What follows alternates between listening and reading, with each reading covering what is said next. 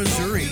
This is the Hot Corner with your hosts, Patrick Harrion, Michael Imami, and Logan Franz. One hour of nonstop sports starts right now. And good morning, Columbia, and welcome to another edition of the Hot Corner. I'm your host, Patrick Harrion. Alongside me is Michael Imami and Logan Franz. Eight o'clock, May third. Summer, almost here. I actually came to the studio in shorts.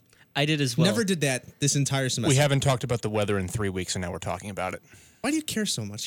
You're you're always that person just wants to just shoot down everything I say. Uh, I disagree um, pretty vehemently um, because I feel like today I walked to the studio in shorts, and I was not comfortable. Um, comfortable. So it's nice out. What are you talking I'm gonna about? I'm going to put on some jeans after this episode because uh, this guy right here is, is is a little cold this morning. Welcome to a segment we like to call Michael's Clothes.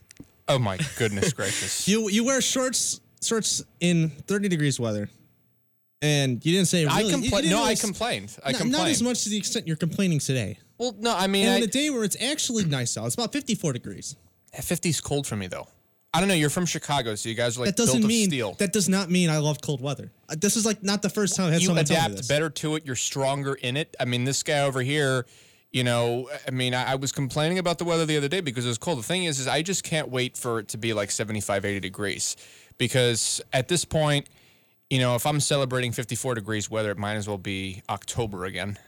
See, I've always liked like sixty, seventy degrees. I've never liked when it gets much higher than that because then it's just uncomfortable. No, yeah. I don't like hot. I if, it, like if it's like ninety-five degrees out, it's not moderately. Nice. But when it's like yeah, at eighty-five and sunny, that's like the perfect mark. eighty-five is the perfect weather for Florida. Perfect morning, did you say? I said perfect mark. Like the oh, perfect, I was going to say. The ideal conditions. The ideal morning for, yeah. for me is like definitely not, sixties. I'm going to talk in the third person now. It's, it's the ideal morning for Patrick Harrion.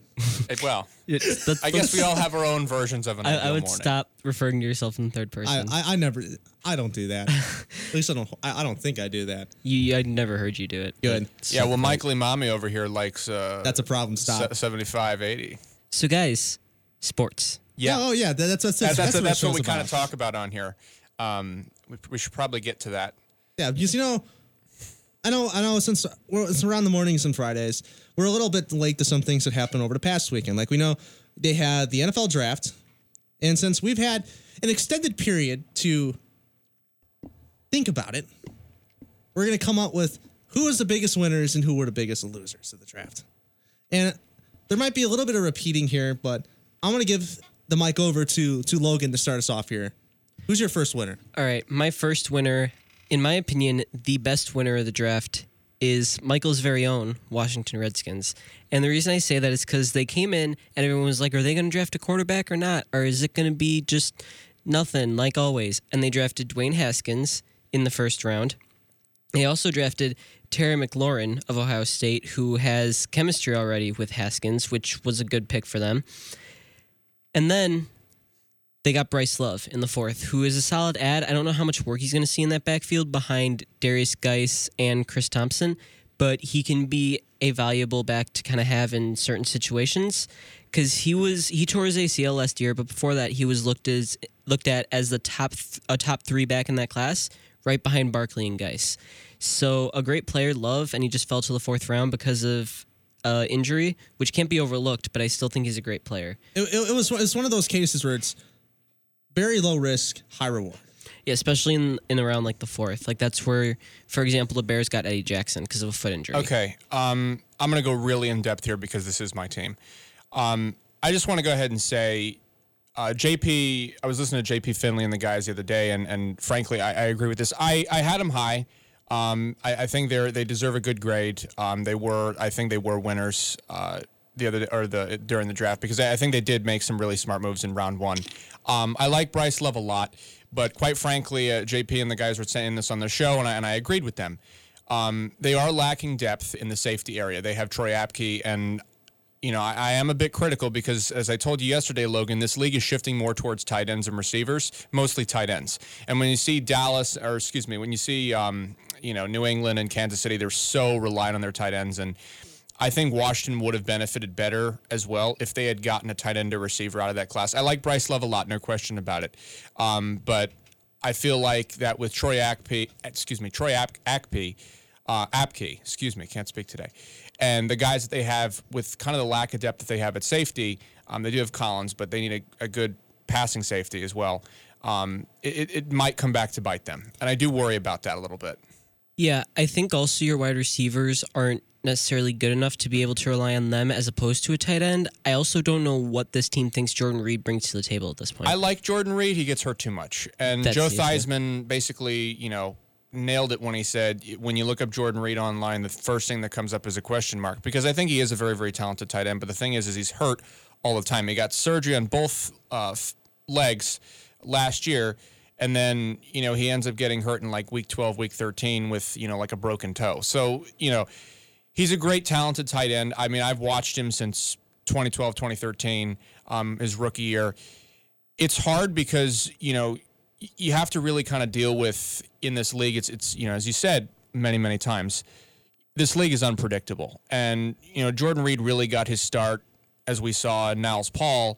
Um, I'll never forget this in, you know, in twenty fourteen where he, you know, took a, a blow to the head um, by two Giants players. And, you know, Reed kind of had to step up, and, you know, a lot of the other tight ends had to step up, and you started to see these guys who made names for themselves in Washington, Reed being one of them. And he had a couple of great years there, no question about it. Um, but in my opinion, if I'm the Redskins at this point, very, very talented tight end, but they got to pay him a lot of money coming up in free agency. And in my opinion, I think it's best if they just let him walk, because they have to address some of these concerns, and I really would have drafted a tight end or a receiver if I were Washington. As much as I, lo- I like Bryce Love, uh, I think a tight end or a receiver would be better for them, in my you know, opinion. You know what's, what's funny in, in, your, in your long talk there is I believe you looked at more at not drafting a tight end, but I look at it more like this. You got Dwayne Haskins. That's a victory in itself. Oh, yeah. I mean, I'm talking about that's round one. I'm I'm not saying round one wasn't a solid A plus. I'm talking about round two, three, four. What, what you know, I mean, the thing is, is that if you're Washington, excuse me, if you're Washington, you have to be able to take, you know, the best that you can. And for me, I am thrilled that they had the round one that they did. I really am. I also just want to note that in the draft, typically outside of like round one or two, you're not going to really take guys that you need. It's going to be B P A, best player available, and I think that's what they got in Love, in Bryce Love. Yeah, I mean, I'm happy I, about it. I think it. it was a steal, especially the guy coming off of injury. I know injuries and torn A C Ls is one of those things where players, there's always that chance and they'll never come back to the caliber that they were before. But in the case that he does, and all having Adrian Peterson, he's not he's not getting any younger. No, I know. I you're I just need, you're gonna need a running back in the future. No, I'm not saying that there you know there didn't need to be depth. I'm just saying that maybe we Washington could have waited next year before they made some of those decisions. I understand that you know Peterson's you know getting up there, but you know if you're Washington right now, you really, really, really lack depth in the receiving corps and in the tight end position, um, and I think that those needed to be addressed, you know, now as opposed to you know later on. And, you know, in terms of safety, you could have used a safety. I mean, the thing is, is that Washington has a tendency to build upon the positions that um, that they already have a lot. And we've noticed this, uh, particularly with the defense last year. They needed a receiver. They got, they needed a receiver to get, and I was hoping they would, you know, poach that free agent market and get somebody. They didn't do that. They got they signed uh, Ha Ha Clinton Dix. So uh, out of a trade. So you have to be able, if you're Washington, you have to be able to recognize the positions and what, what you're lacking, and you need to build upon those and not build upon something that's already working for them. And that was the defense last year, and they built upon it more. And in all honesty, it came back to bite them, I think. So I, I want to go to another winner. And in my opinion, one of the, the biggest winners of the draft was not a team but a player, and that being Josh Rosen. Oh, yeah, no question. He got out of he got out of Arizona, which... it's definitely something, if I was him, I'd want to get out of there as fast as possible. Because that, that organization, even with Kyler Murray, I think it's going nowhere. I think so as well. I think they have a tough front office that's not a, doesn't exactly know what they want. I don't know. I said last week, I don't know why they hired Kingsbury if he wasn't all set on Josh Rosen. It just didn't make any sense to me. And also, I'm confused why they signed him in general. He wasn't exactly the winningest coach at, at uh, when he was at Texas Tech. They really like his style of offense, and I think it, it confused me because there was all this talk. He said, I'd draft Kyler Murray number one if I had the number one overall pick in the draft, and he was true to that. But I just don't know why you wouldn't bring in a coach that is set on the guy that you guys drafted to be your quarterback of the future. Also, can I just make a point here how I don't understand zero teams willing to be com- committed to Josh Rosen in the long term. Even the Dolphins, who now have him on the team, said that they wouldn't rule out drafting a quarterback in the first round. And I feel like quarterback is one of those positions where you need to give a guy time. You can't the very next year draft a new quarterback. Then you're just going to put yourself in an endless cycle of quarterbacks that are trying to develop and trying to learn, and you're going to walk them out the door every year. I mean, I, I would look at that more as in the fact of maybe they won't draft one next year. And they might give Rosen this season to prove himself, because now this is his second year. He's got to he's got to be able to build upon or come back better than he was last year and show that, you know what, I need to stay here. And if he doesn't do that, then I won't rule out a team draft another quarterback. That's the thing, though. At that point, you're putting him in a new offense. Brian Flores, the linebackers coach of the Patriots, is their new coach. And I just don't. You're putting him in a new system that he needs to, he needs to kind of relearn, because it's not Steve Wilkes' system anymore. It's Brian Flores. So I I don't know. It's just this court, rook, this first-year quarterback constantly changing systems is just something that can never be predicted. And I hope we, we we can hope we see growth this coming year, but I don't know if that's necessarily possible just in given the situation he's in. I think Rosen is a good fit for Miami, honestly. Um, but if I were Arizona, and you pointed this out on draft day, you said, I wouldn't have done this. This seems a little crazy. And I agree with you. I mean, you know, you tell a guy that he's the guy, and then you go ahead and you trade him at the end of the at, at the draft, and then you go ahead and you, you draft a quarterback. It's it's no like, question. It's, it's gonna it's gonna stab in the back right there. Well, no, I mean, I like Kyler Murray, I really do, but I don't think you'd do that to Rosen. I mean, I guess if you would have kept the guy, um, you know, I mean, what is he gonna do? Sit on the bench though? I mean, I think he deserves a start. Um, but how could you not start Kyler Murray with what Arizona has? I mean, really. This whole thing was Why? just completely how? mismanaged. The Cardinals said they weren't going to give up a first, and then throughout the entire, or they weren't going to um, budge on anything less than a third, or a first rather. Then come the day of the draft, Rosen. come the day of the draft, they realize that they're not getting a first, and they draft Kyler Murray number one overall, and then they get a second, and I believe it's next year's fifth from the Dolphins. Yeah. So I don't know. They, I think this whole thing was just terribly mismanaged. They didn't get a they, they didn't budge on not getting a first until they knew they weren't going to get a first, and it yeah. just seems ter- terribly done. It, it, it's part. reflectant of the entire organization. They're just yeah. they just don't know how to function as a football franchise. Mm-hmm. That's why they're the losingest in history. I mean, I think it's unfortunate because Arizona at one point was having these twelve and four, thirteen and three seasons, and they were playing um, in these N F C Championship games. How long ago was that? I mean, the fall from grace is, you know, huge for them. I they mean, were, they were talked about as potential Super Bowl contenders in like twenty thirteen, fourteen. Then they Bruce kind of, Arians they fell the, off the map after Carson Palmer got injured. Bruce Arians was, and you know, Carson Palmer was no, you know, superstar, but I think that Arizona had a lot going for them, and they just got hammered with injuries. I thought Arians was a very good coach, and, um, you know, they just had a bad run of luck, and I think this bad run of luck is also affecting the way they're managing things um, and the, and, and the top end of things, and it can be hard because when you tell a guy that he's the guy, he should be the guy, and that was a statement coming out of the coaching staff. And to, I'm happy that Kyler got drafted, but to me, for Ro- if I'm Rosen right now, I can't be happy. I think I am happy if I'm Rosen on the other. You got out of a team that didn't even want you. Also, well, Larry Fitzgerald is going start to it. Larry Fitzgerald is going to join the likes of Dan Marino and Calvin Johnson in best players to never win a Super Bowl ring in their career. And also, you get to be in Miami. I don't know about being in Miami. I think I'd much rather be in Miami than be in Arizona. In terms of what? Geography or what? In terms of like the city itself. I mean, that's personal preference because I'd I mean, rather be out west. Mm. Phoenix isn't bad. Phoenix isn't bad. I've been there. It's it's a different but type of Miami. heat in the east. Miami's the Miami's west. cool. I I can't really because I think Phoenix is. Oh yeah, Miami got the beach, but I think Phoenix is Phoenix is nice. I like the desert too. It's M- nice. Minus the one hundred twenty degrees again this summer. Well, I'm I'm specifically talking about the weather. I don't hate. I I that hate, heat would not be fun, but I prefer like. How do I say it? I I don't. I prefer the dry heat in like the desert rather than like what Florida is and just humidity. Have all you the ever time. experienced the dry heat? No, but I prefer it over humidity. Mm. So, off of that, we always come back to talking about weather, no matter what we do. Yeah, it's it, it's thing. Well, we'll talk about baseball. And we'll say, you know, the weather plays a difference in games and blah blah blah. We should probably do losers. That's what I was about to say. So, I'm gonna give the mic over to you, Michael. Who do you think biggest loser to draft?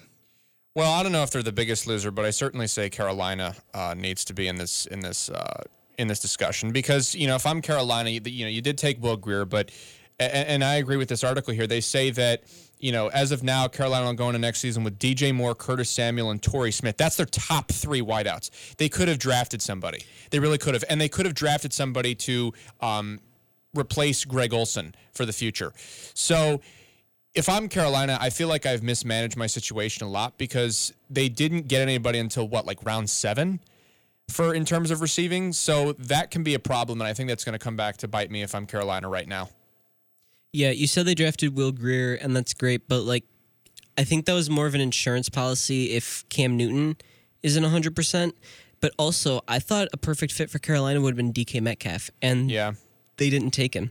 So now you're looking at Christian McCaffrey potentially being your top option in the receiving game. And I don't know. I expect D J Moore to take a jump forward, but I don't Curtis Samuel's kind of showed us his limits. He can stretch the field horizontally, but not so much vertically. Now, I, I do like the Will Grier pick. That's one of the quarterbacks I, I watched in uh, during the college football season that I actually liked. And I think if he didn't go to Carolina, he was going to go to New England. I mean... In ter- I mean, Will Grier... But, like, I understand the question. I like the quarterback. The whole- I don't like the pick. The reason why I don't like the pick is because you, you didn't need a quarterback as much as you needed a quality receiver or a quality tight end. Um, I think Will Grier is a great player. Definitely not a first-rounder. I'd say he's a second or third-rounder, and he did go in the third round. And he's the kind of guy that's going to need some time to develop in the league, and I think he'll get that. Um, I think Grier would be better off in New England, to be honest with you, because I think that Grier has the perfect, you know, New England kind of needs a quarterback. You know, they kind of, you know, Brady's got maybe two, maybe one year, maybe two years, maybe three. We don't, we never know with Brady. He could be fifty-seven and starting a Super Bowl at this point. But I, I, have, I have an inkling. In the yeah. Super Bowl, we have the Patriots with their tenth straight. Tom Brady coming out. He's got ten M V Ps now. Yeah, yeah. But, uh, yeah, I mean, if I'm Brady right now, I don't know when I'm going to retire. I don't know how that's going to work out. Maybe one year, maybe two, maybe three years. I have no idea.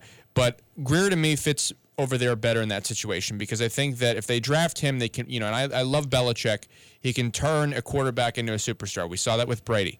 So if I'm Carolina, I needed to draft, a, a, you know, a couple of receivers in the first round, second round. I needed to draft a tight end to replace Olsen, but instead I draft a quarterback. Newton is still young. He's got time. So those positions need to be addressed first. And going into next season with what they got, I don't think that I'm very comfortable right now if I'm a Panthers fan, especially because if I see a team go over D K Metcalf like that, um, you know, I'm, I'm not happy. Well, I think with Will Grier, the pick wasn't necessarily, hey, Cam Newton's almost done and we need to address this. It was more a thing of, hey, we don't know if Cam Newton's shoulder is going to be all right and we need to address this. I don't like that at all then. I mean, the thing is... It's, it's a smart move. They're making, but they're, they're making it sound like Grier is like, you know, Chase Daniel, for God's sake. It's like he's just going to ride the bench the entire time. I, I don't... You know, I don't I don't like that at all. I think Grier, you know, two, three years from now can be a quality starter if they develop him correctly. Here's, and I think they'll do that in New England if he would have been picked he, there. He, he can trade under Cam Newton. Here, here's what trade, I think. Trade, I just... He can... And that's that's a pretty good quarterback to train under. Here's, here's what I think. The most valuable position in the N F L is a quarterback. Yeah, no one's not saying that. The second most valuable position is a backup quarterback. If you don't have... If your quarterback goes down... For most teams, that's murder. And they know that Cam Newton's shoulder is a little rough. They want to get Will Grier in order to have an insurance policy in the case that Cam Newton can't go week one or however long he can't go. I understand, and I get that. I'm just saying that I think Grier deserves a position where I know he's going to start in a couple years because I feel like he can train on Cam Newton, but I feel like he could Cam Newton can be in this league for, you know, eight, ten more years. And to me, that could be, you know, somebody's career at that point. So I'd, I'd prefer a position where Grier would start in two to three years. I understand you worry about Newton going down, but I prefer I prefer prefer a team where Grier's going to go to where I know he's going to start in two to three years. Cam Newton's also twenty-nine years old, so he is approaching his thirties. He's not as young as we're making him sound like. Brady is what, like forty-one? Well, Brady, yeah. Brady not all quarterbacks take, last that yes, long. Yes, not, not all quarterbacks are the same. Most last until about thirty-five, so I guess you still have like six good years out of Cam Newton, but I see why you're picking Will I'd Grier say seven point. Or eight. I don't think he's going to be a starter at all, just backup. All right, I'm not that, happy about that. We're going to head off to break. We're going to talk about the N H L playoffs and the Stanley Cup up next. You're listening to Hot Corner on eighty-eight point one F M. Hi, we are peers from the Sexual Health Advocacy Peer Educator Program, SHAPE, at Mizzou. We are stronger than ever this year. To refresh your memory, we provide a variety of services centered around sexual health education to faculty, students, and staff on Mizzou's campus as well as the Columbia area. We provide free barrier contraception methods across campus in residence halls, the Women's Center, and the Student Health Center. We provide sexual health educational programs to organizations on campus. We put on events throughout the year, such as Sextacular and Get Yourself Tested. Whether it be t-shirts for your charity event or jerseys for your intramural team, let One-to-One Print Shop handle your custom apparel needs. Need some inspiration in crafting a logo or design? Follow them on Facebook and Instagram at One-to-One Print Shop and check out some of their latest work. Or check out their website at one to one print shop dot com. That's O N E T O O N E print shop dot com. One-to-One Print Shop is the place to get custom apparel in Columbia.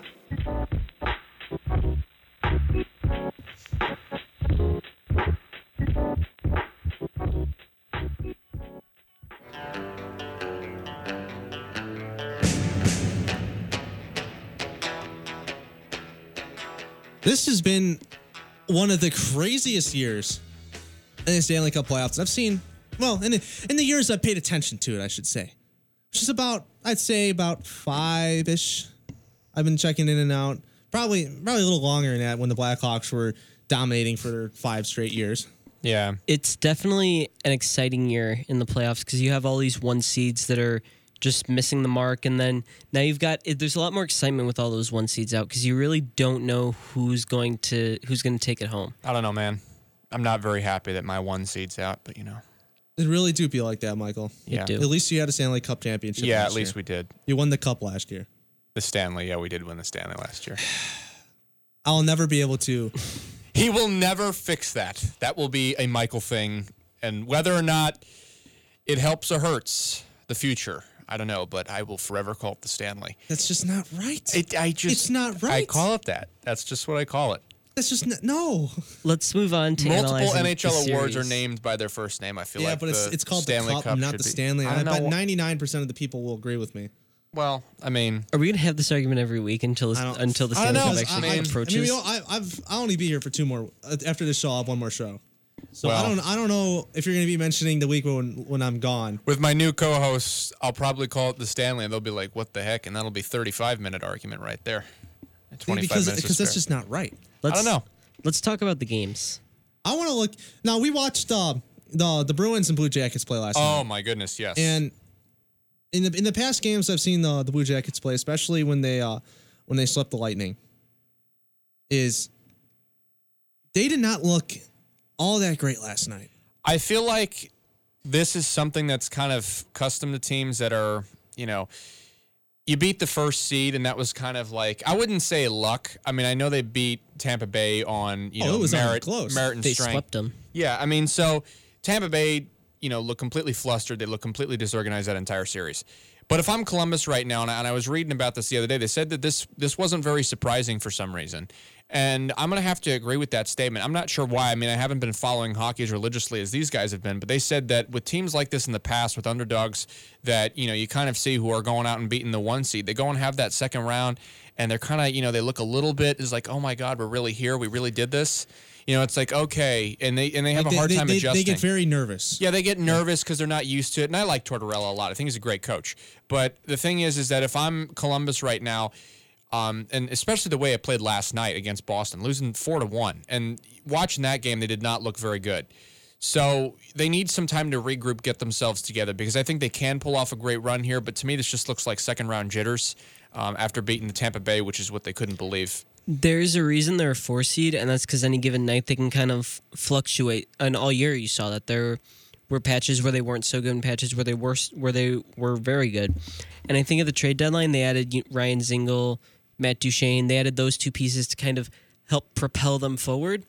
But it's just a matter of, you know, in the N H L playoffs, you need to look hot almost the entire time. Otherwise, you're going to give up games to the other team, and that's what they're doing at this point. I mean, I think that's fairly obvious, but what I'm saying is is that I'm just not surprised that I'm seeing this with Columbus right well, now. Well, actually, no one... I I, I, I really am not. It's more like I still can't get around the fact that they're there. It just doesn't feel right because this is the, this is the, the best season they've had in their franchise. Did, in fairness to them, they did have a two one lead before they lost last night in the well, series. Well, I mean, two one lead's different than like a three one lead. Right. I'm just saying that, you know, it wasn't like Boston was dominating them either. I, no. I'm just saying that last night's game, whether that be an isolated incident or a good indication of how the rest of the series is going to play out, I wouldn't be surprised to see Columbus get eliminated here. I really wouldn't. Boston's playing very, very well at a very, very high level, something that we saw was reminiscent of that twenty eleven team. So if I'm sitting here right now and I'm a Columbus fan, I'm a bit uneasy, but I know that I still beat Tampa Bay in the last round, and I have a lot of stuff going for me in this round. So I'm hopeful, but I'm also a little bit nervous. It's like if I'm a Columbus fan. My heart wants Columbus to win, but my brain knows that the Bruins are going to pull it out. The Bruins are the better team.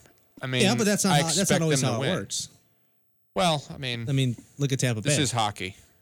Then again, I'm, I think everybody's wrong Everyone, all the time. In including hockey. Logan and I, both had Tampa Bay in our championship. That was wrong. I had Calgary, so I was I had very Calgary wrong. as well. I oh, wow. we all we all just. I can't remember who the other team was right. that I picked. I don't know if I picked Tampa Bay. I can't remember who the other team was. I have a question to pose to the group. Are the Carolina Hurricanes Stanley Cup favorites? Yes. I will say yes a hundred times. They took Washington to seven, who we know is a very good team, the Capitals, and now they're sweeping the Islanders. They have a three oh lead in the series. So, I don't know. They've just been playing to the best of their ability, and everything is working for them. I think they very well could be the Stanley Cup favorites at this point. Well, you have Warren Fogle with five playoff goals, and you have Jacob Slavin, the defenseman, with eleven points. That's a lot more than I've seen a lot of players, and who's still around at this point, have. That alone is just amazing, and just the utter, almost domination that the Canes have had since winning that Game seven. I, I was watching the Capitals a bit last series and this one. They are they are doing a lot with the opportunity they're given. They kind of snuck in on the very last day in the Eastern Conference. People were like, oh, the Capitals can just kind of take care of business. And then they beat the Capitals, and we're all on the edge of our seats after the Blue Jackets had already beaten the Lightning, and no one seeded one. We're like, oh, maybe it's just, you know, kind of whatever. Now they're sweeping the Islanders. I think that raises an eyebrow to anyone who wasn't already sold on the Hurricanes. And you see sometimes in, in sports, you see these teams that aren't expected to win, and they go to Game seven, and they win. It's almost it's like the wild card teams in baseball. You'll see them, they'll win that wild card game, and then they can end up in the World Series. It's so much fun to watch, too, because this this team is fun. You know, they call themselves a bunch of jerks. That's kind of their thing. And it's just great to watch these guys have fun because that's that's what they love to do. You know, they love playing the game of hockey. It's just it's great to watch them have fun. Could you imagine? Now, they, they called their post-game celebration, I believe, the Storm Surge. After winning the Stanley Cup, would they what do is that, that going to be like? Would Are they, they just... It? Most people... Here's the thing. Most people... When they win the Stanley Cup, if you saw the Blackhawks championships, they were always just Everyone out in the some... locker room spraying champagne right. and singing "We Are the Champions." I wonder if the Hurricanes do that on the ice.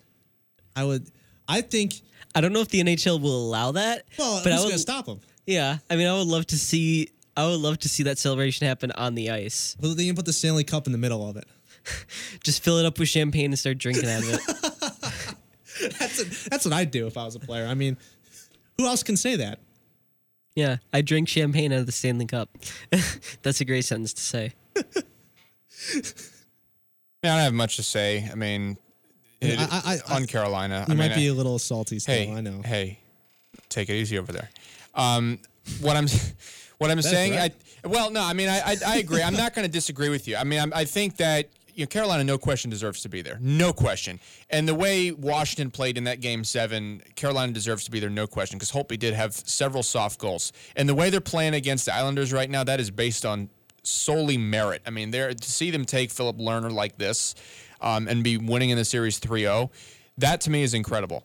Um, is it Le- Lehner, right? Lehner? Robin Lehner. That's why I was confused. Excuse me. You said Phillip. Oh, yeah. Sorry, I'm not even close. Yeah, I'm all over the place today. A little off. Uh, I'm all over the place today. I mean, first you call it the Stan, the Stanley, and now you're messing up. It, I'm telling here. you, the Capitals losing I, has I, this I effect under, on I me. I don't know why. I understand it's morning, it's Friday, and you know it's been, no, it's I've been, been no, I have week. not been like this since the Capitals have lost. Literally, if you look at my if you look at my tape from between now and, and last week, when last week when the Capitals lost, you will notice that I cannot speak for some reason, and even to you guys. Outside of this, like talking in conversation, I cannot speak. I don't know you, what it is. I'm so devastated that the Capitals lost. To me, but yeah, it's, it's me mid-July.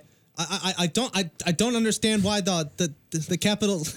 then, uh, then hockey season comes back in October, and he's like, "Excuse me, hey yes. guys, my name is Michael Imami. Welcome back to the Hot Corner." yeah, excuse me, Robin Lehner. Um, the way they're playing him right now, who in my opinion is one of, is one of the top goalies, if not the top goalie in this playoff round for uh, the Stanley this year. Um, I think that the way Carolina is playing him, I think they deserve to be, you know, in the conversation for being favorites in the Stanley Cup. I think if I'm taking any goalie in this Stanley in this in these playoffs right now, I would take Jordan Binnington or Ben Bishop. No, no I mean I yeah, Robin Lehner. Bennington's great too. Bennington, Bennington is is one of the best. Um, but to me, it's just surprising because Lehner had so much going for him into this, and to see Carolina just come in and. Be winning the series three oh is just very, very surprising. Especially with a team that swept the Penguins. I think we're yeah. forgetting about that one because that series kind of flew under the radar. The Islanders swept the Penguins, and now they're on the receiving end of the potential clean sweep. So I don't know what's going on, but I love it, quite frankly. Hockey's a weird sport, guys. I'm just telling you. And it's I love a it. Weird sport. You know, we're, we're going to head out west for the, the rest of the, they're in the, the, the semifinals of both of their divisions in the West. You have the Central and the Pacific. Yes. And with the Central, we have Dallas and Saint Louis. And before I even start with this one, this one's going seven. Right, right away. That's all I, need I to could see seven. It going seven. It's going. No, I could see it going seven. It's it's written in stone right now. It's going seven. I you just, can quote me on it. Uh, okay, we'll come back to that next week. That's gonna be old, ta- old takes exposed. I just got um, I just mentioned these two goalies as the best in the Stanley Cup playoffs, and yeah, they're it's a close match series, and it's gonna be some fun games to watch. And I, I wouldn't doubt this one goes. Love watching Binnington. I mean, he is so much fun to watch. He's had so many saves in this series and last series where it's like, oh my goodness, how did he do that? He makes some fabulous on a breakaway, saves. on a breakaway, whereas there's you know there's guys out there and he literally is no defenseman. It was like a complete counterattack, and he just comes up and Binnington is able to somehow make the save, which is incredible. He's got one heck of a glove, but uh, as they say in baseball and in hockey. Um, but the thing is, if I'm Saint Louis right now. I don't even know what to think. I mean, this is just. I mean, you this ha- team you have, was in last you place. Have, uh, you, have, you have the ghost still haunting you from not winning a single cup. Well, no, I mean, the, I was. If you think about it, if you're Saint Louis right now, and I, and I, I understand you have the ghost with you, but you were in last place. Think about this: if you were in last place, like when, like December, January, January, right? Pretty recently, fairly recently. Then they went on that tear, and then you go on that massive win streak. You have arguably. The top goalie in this playoffs. And then, you know, you're two two with Dallas right now. You're really hanging with them. You're playing very, very well. Petrangelo's been playing well. Perron's been playing well. Uh, Jaden Schwartz has been playing well. They've been playing out of their minds. Tarasenko, they've been playing out of their minds. So I don't know what to think right now if I'm Saint Louis. Do am I just like, you know, am I do I have like the, the fever? Am I am I like, you know, at a high point right now where I'm like, oh my goodness, this is incredible kind of thing. But you know, they're really locking it down. They're playing like they've been there a million times. You know, kudos to them. Um, Blues are a fun team to watch right now. No even question. Even as a Blackhawks fan myself, I enjoy watching them. I mean, I know that's like a cardinal sin. Here's what I'm going to say. You're enjoying the Stars. Let's say they don't win that. This year. I don't think their window's closed. No. They have Craig Berube, a great coach, and they have Jordan Binnington, obviously a great goalie who's still very young. I don't think if they lose this year, I wouldn't count them out to just come back next year. It they, is the Blues. They're no. Well, yeah, but they are very young and they are talented, and they have a great coach to help them. So I, I don't think they're, I don't think their window's closed in the slightest. Yeah, I understand. I'm not saying that. I mean, I could see the Blues winning this. You know, next year I could see the Blues winning it. This year, you know, as crazy as that sounds. Um, I mean, it's, it's but not, the thing it's not, is, is that with what's what's happened so far in the playoffs, it's out of the out of the realm of possibility. Okay, here's the thing: hockey's unpredictable. Yeah. It could be that in a way that favors you, or it could be that in a way it's against you. We saw the Capitals, who had a ton of talent. I'm bringing them up again. We saw the Capitals, who had a ton of talent, lose to the Canes in seven. We saw the Tampa Bay Lightning, the best team coming out of this regular season, lose in a sweep in the first round. So, you know, you really can't predict these things. I know I can't. I think the Blues have enough talent to get there. The question is, is can they lock it down, stay in it, and meet everybody's expectations? And that's hard to do in hockey because I think everybody's expectations get blown at some point or another every year. And I feel like that's not the thing that we see in football. It's not a thing that we see in baseball as often. In hockey, we see it all the time. And as frustrating as it is for some people, it's part of the beauty of this game. I really do think that. And I think it can hurt the Blues or it can help the Blues. I don't know. But it seems as if something that could could help or hurt them just as easy. There's one more series, and that is the Sharks and the Avalanche. Patrick, Ooh. I want to know your thoughts. Eh, I, I've looked at some of these games. I've watched a few of them. It's just, it's one of those series that's just so, it feels slow. Like, it's not as engaging as seeing the Canes play or seeing Boston and uh, Columbus duel it out. It's one of those series where it's just kind of off in the corner and you kind of check on it once a little bit and kind of like, yeah, I really don't care. Whoever comes out of this is going to potentially yeah. lose. After the high pace of oh, I don't know about that. San Jose, Vegas. I don't know if I agree with it that. It felt like this one just kind of took a tumble into like something that's is it's is it is very slow. But I do think the Sharks come out of it, and I can see the Sharks being the team to rep- represent the West in the Stanley Cup. I don't know. I mean, we were talking. We were really, really high on the Sharks. I mean, last well, week well, we just saw them come back from a three one lead. Now, in this one, it's just kind of just they're two two. It's two two, yeah. I but mean, I'm not. I'm not discounting. It wasn't, it wasn't exactly a great night by the Sharks last night. No, it they wasn't. Got, they got shut out three zero. Well, I know, but what I'm saying is, is that if I picked the Sharks last week to be in the Stanley Cup Finals as the hottest team, I'm still having them as the hottest team. Every team. I mean, I, you know, I wouldn't consider them the hottest team. Not the hottest anymore. Team, the hottest team right now are the Hurricanes. Yes, for no one hundred percent. Doubt, no or doubt. You, you see, you saw that shift last night, then, because I'm still, I still think that they're the best team here. three zero on a team that swept, coming off of Game Seven. Sharks didn't do that. There's, there is no argument here. Hurricanes okay. are the hottest team in the league right now. I still think that the Sharks can come and win the Cup, but my vision has shifted one hundred percent to the Hurricanes.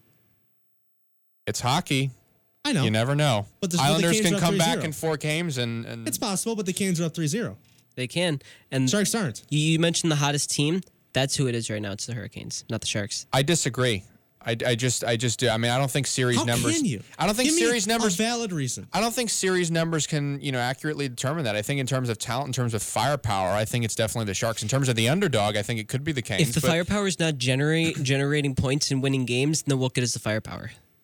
All right, well, I think uh, – no, I mean, I'm just saying the Sharks, I think, have the most talent. I think they're the most yeah, they well-rounded can. team. And so did Tampa Bay.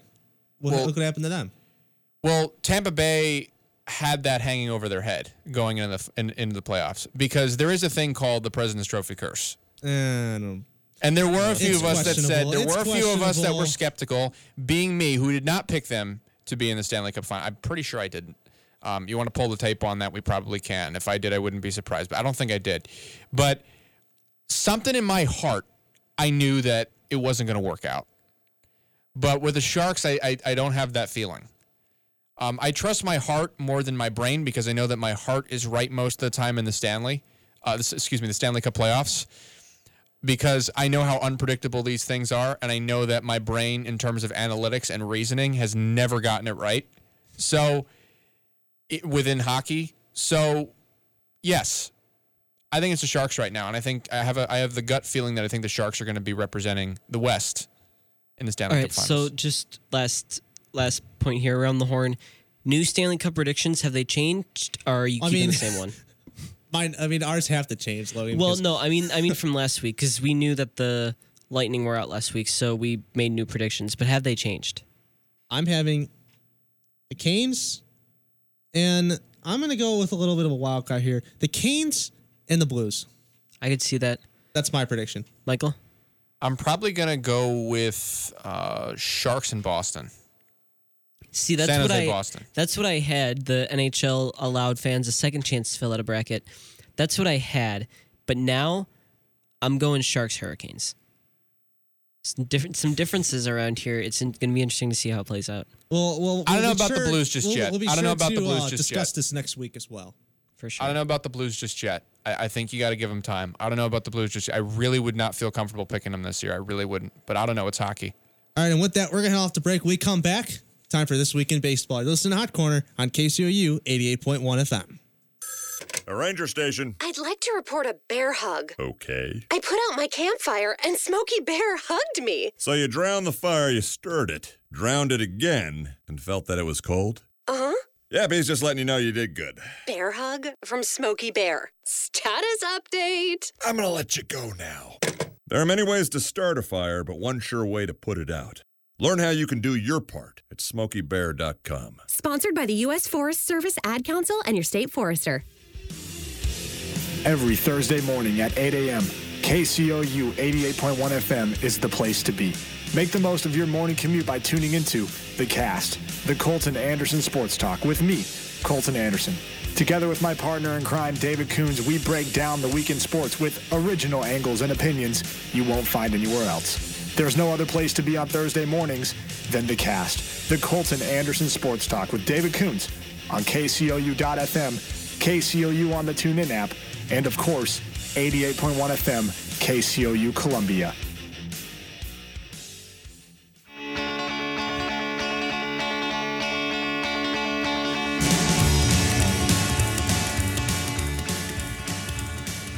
It's been an interesting week.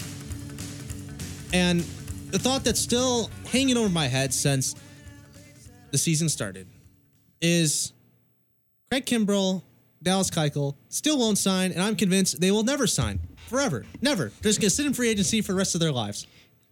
I think that's very valid and not at all overreactive. No, it's not a, not a, not a slight bit of overreaction in this. Definitely not. Because there's just been nothing. Kimbrel won't take us a one-year contract. Maybe because Boris kind of like, oh, I kind of want you, we want to get that five-year, one hundred million dollars contract that you're offering the Red Sox last offseason. That's just not going to get it done because no one's going to pay that much money. Now, is he worth that much money? Well, Kimbrel is definitely one of the best closers we've seen in recent memory. For the past, he's a seven-time All-Star, World Series winner last year. But if I'm a team, I'm not paying it one hundred million dollars. I'd, I'd pay maybe a two-year about twenty million, ten years. I mean, not ten years. ten million both years. I mean, that sounds pretty logical for a closer. That's what I do. I mean, I'm just really frustrated because I think Kimbrel, you know, I, I talked about the five teams that he could sign with. And I just, to have that much talent just sitting at home making phone calls right now, I, I just, he, he needs to be playing. I feel like he needs to be playing. I mean, at this point, you know, it, it just really is a pain because I think that, you know, Kimbrel deserves to be, I mean, th- with the season he had last year, arguably the best closer um, in all of baseball. And to be, to not even be signed yet, to me, is just is just ridiculous.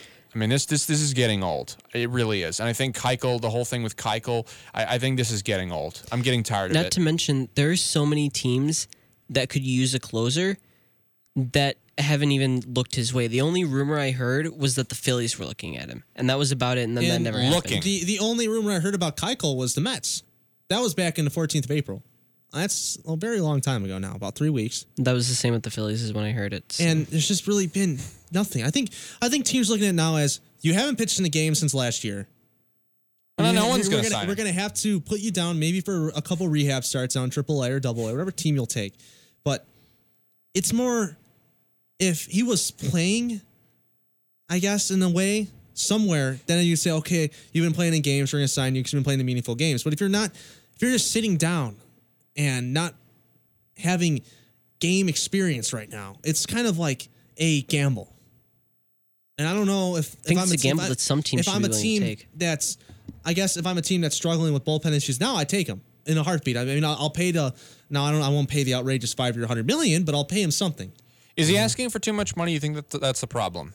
I mean, he does have Scott Boras as his G- as his uh, agent, so that alone gives you high amounts of money. At least that's just what he does. I just, I, for me, if I'm, I mean, if I'm either of these guys, and I heard somebody mentioning this the other day, I would be really, really upset at my agent if I'm being put through this. I really would because I do that too. I mean, I would, at the end of the day, my job is to play the game I love. I mean, I know the paycheck comes with it, and we all like that, but honestly, if I'm sitting at home right now, I'm really, really upset, and I'm really, really getting down, because I think that, you know, you have all you have all this talent, and you were, you know, glorified last year. You were loved last year. You were fantastic last year. You're arguably the greatest at what you did, and you haven't even been looked at in the last, you know, week, week and a half. People are hesitant to take you. At this point, you're kind of like, you know, a little bit uneasy, because it's like, okay, I haven't pitched in, you know, X amount of days, X amount of months. I'm not feeling great. I have to get a rehab start now in triple A.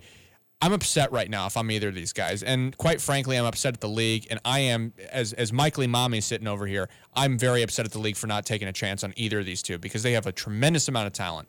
Before I make my point, I would just like to point out that now Michael and Patrick have referenced themselves in the third person throughout the course of the show. I did it as a joke. Well, no, I mean, I'm, I did it as a joke. No, I mean, I'm, ta- I'm not talking about. I mean, I'm talking about if I'm Kimbrel or Keuchel, and then as Michael Imami, who's looking at this from, you know, a standpoint of observing what's going on in the league. That's the third person. I had to, no, I had to make that had to make that um, you know, statement, because it, it's hard to, you know, choose between, you know, when I'm talking about that. Anyways, it's difficult to understand. My point is, the point I was going to make is that you never want to be paid something that you don't feel like you're worth. But if you're Craig Kim- Kimbrel right now or Dallas Keuchel, I think you have to take some sort of one year prove it contract, and then next year, if you actually prove yourself that you can be a valuable part of the team, that's when you, you get the, um, they already did get that, though. They already did that last season. Well, you might have to do it again. I Kimbrel mean, already proved it. He's the, the the best closer out there last year. Why didn't he sign? He should. Because, I thought he was going to go before spring he's training. Asked, he's asked an outrageous amount of money. Scott Boras has. Yeah, he gets a new agent. Well, it's it's very hard to just leave your agent. I mean, that's that's part of the game. We if don't Kimbrel understand. had asked for, if Kimbrel had asked for fifty million dollars forty million dollars, I think it'd be on a roster right now.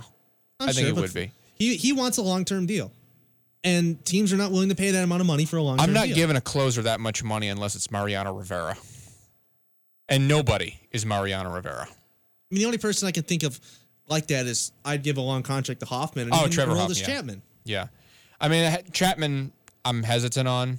Um, you know why? I'm not going to bring it up. Um, but. If I were Trevor, you know, Trevor Hoffman, I'd definitely pay that kind of money, and I would pay that kind of money to Mariano Rivera. Um, other than that, I'm not paying anybody one hundred million dollars for that many years as a long-term uh, solution to anything. I think Kimbrel deserves, you know, three, four years, fifty million dollars. That's my opinion. And now we're going to take a look at some teams here. And then, Logan, your Mariners are just bad. eleven nothing. I'll, I'll just play the sad song. I believe that was actually fourteen nothing. fourteen to one with game. the Rangers. Oh, that's two games now? I believe twice. Oh, you mean... And I thought you were talking about the, the Cubs. Cubs eleven nothing. Oh, it was eleven nothing. Because that's my pitcher of the week right there. Lester. Spoilers. Spoilers. Spoilers. we'll we'll try to rebound. We're like three and seven in our last ten, but we will, we will try to rebound. We need to find... Eight, eight uh, of your starting hitters are batting under two seventy. Yeah, after that insane start, I feel like we... Now our fielding issues are being exposed. Malik Smith got called back down to triple A. We need to find some consistency in fielding, and we need to find some consistency in pitching, because this and, is. And coming up, you have a you have a series with the Indians and the Red Sox. And I believe the Yankees coming up right after that. So you're going to be in a bit of a problem. Yeah, we did beat the Red Sox in the opening series, but we're going to need to. It the, is Boston. The, though. Well, not opening series. But the drought you've had, and oh, not really drought, the little rut you've run, you've come into with three and ten, three and seven, your last ten games. I mean, we started with the best record in the M L B, so I'm hopeful we can try and recapture all, some of that magic. Possible. But I mean, you know, there's there's a lot of games left to play. We just need to take them one at a time. And one series I want to take a look at. A little, I'm not going to go in too much in depth. It's because we got a little heated about this last week. But Cubs and Cardinals are taking on each other for the control of the Central, and I think it'll be a very good series. Yeah, I mean, you kind of see both teams are really hot right now. Uh, Saint Louis eight and two in their last ten. So Cubs seven and three. Yeah, I get it. Two I was going to say hot, that. Two of the hottest teams in baseball right now, and I yeah. think it's sure going to be met up, met up with for some fireworks. I am loving it if I'm an N L Central fan, because I just think that there's so much competition in this league, and I think that, you know, you look at Saint Louis yesterday, the way they played Washington, they sat so many guys. They even sat Molina because they're like, you know what, Mike Schilt's like, you know what, guys, I got to get ready for the next series. He's playing the Cubs. It's going to be, you know, Friday Night Lights-esque kind of thing going on. Um, I'm looking forward to it. It's going to be a lot of fun. Um, I always love playing you guys. You know, it's, it's just the atmosphere is tremendous, um, whether it be in Saint Louis or Wrigley. Um, I'll give you credit for that. I just enjoy it. I really do. It's it's a tremendous game. You know, so much history between both teams. I love watching it. Now, time for our famous award ceremony. As we know, pitcher of the week, hitter of the week, and the team of the week. I'm going to head off first with the pitcher. I have Zach Greinke. And it's one of these things that's not even close. He just straight dominated. He went two and oh, fourteen strikeouts, and an E R A of point six one. He gave up one run in fourteen point two innings. That's just amazing. It is. It's a great stat line. For my pitcher of the week, I have Noah Syndergaard. He pitched a shutout and hit a home run in the same game, which is something that only seven other pitchers had done. And I believe the last one was nineteen eighty-three, and I think the pitcher was Bob Welch, I believe. It was. Oh. Yeah, and it's something that's been done since nineteen eighty-three and only been done seven times in the history of Major League Baseball, so props to Noah Syndergaard for that. Okay, I was having a really tough time with this because I was trying to pick and choose to see if it was going to be Garrett Cole or John Lester, and ultimately I chose uh, Lester here. Um, seven innings, one hit, eight strikeouts, one walk, one seventy-three E R A. Um, pitched very, very well against the Mariners. I know it's the Mariners. Sorry, Logan. Um, but still, eleven nothing. I mean, that's that's some good starting, do- dominant starting pitching right there. And going seven innings, only allowing one hit is, is pretty darn good in this league, I'll tell you.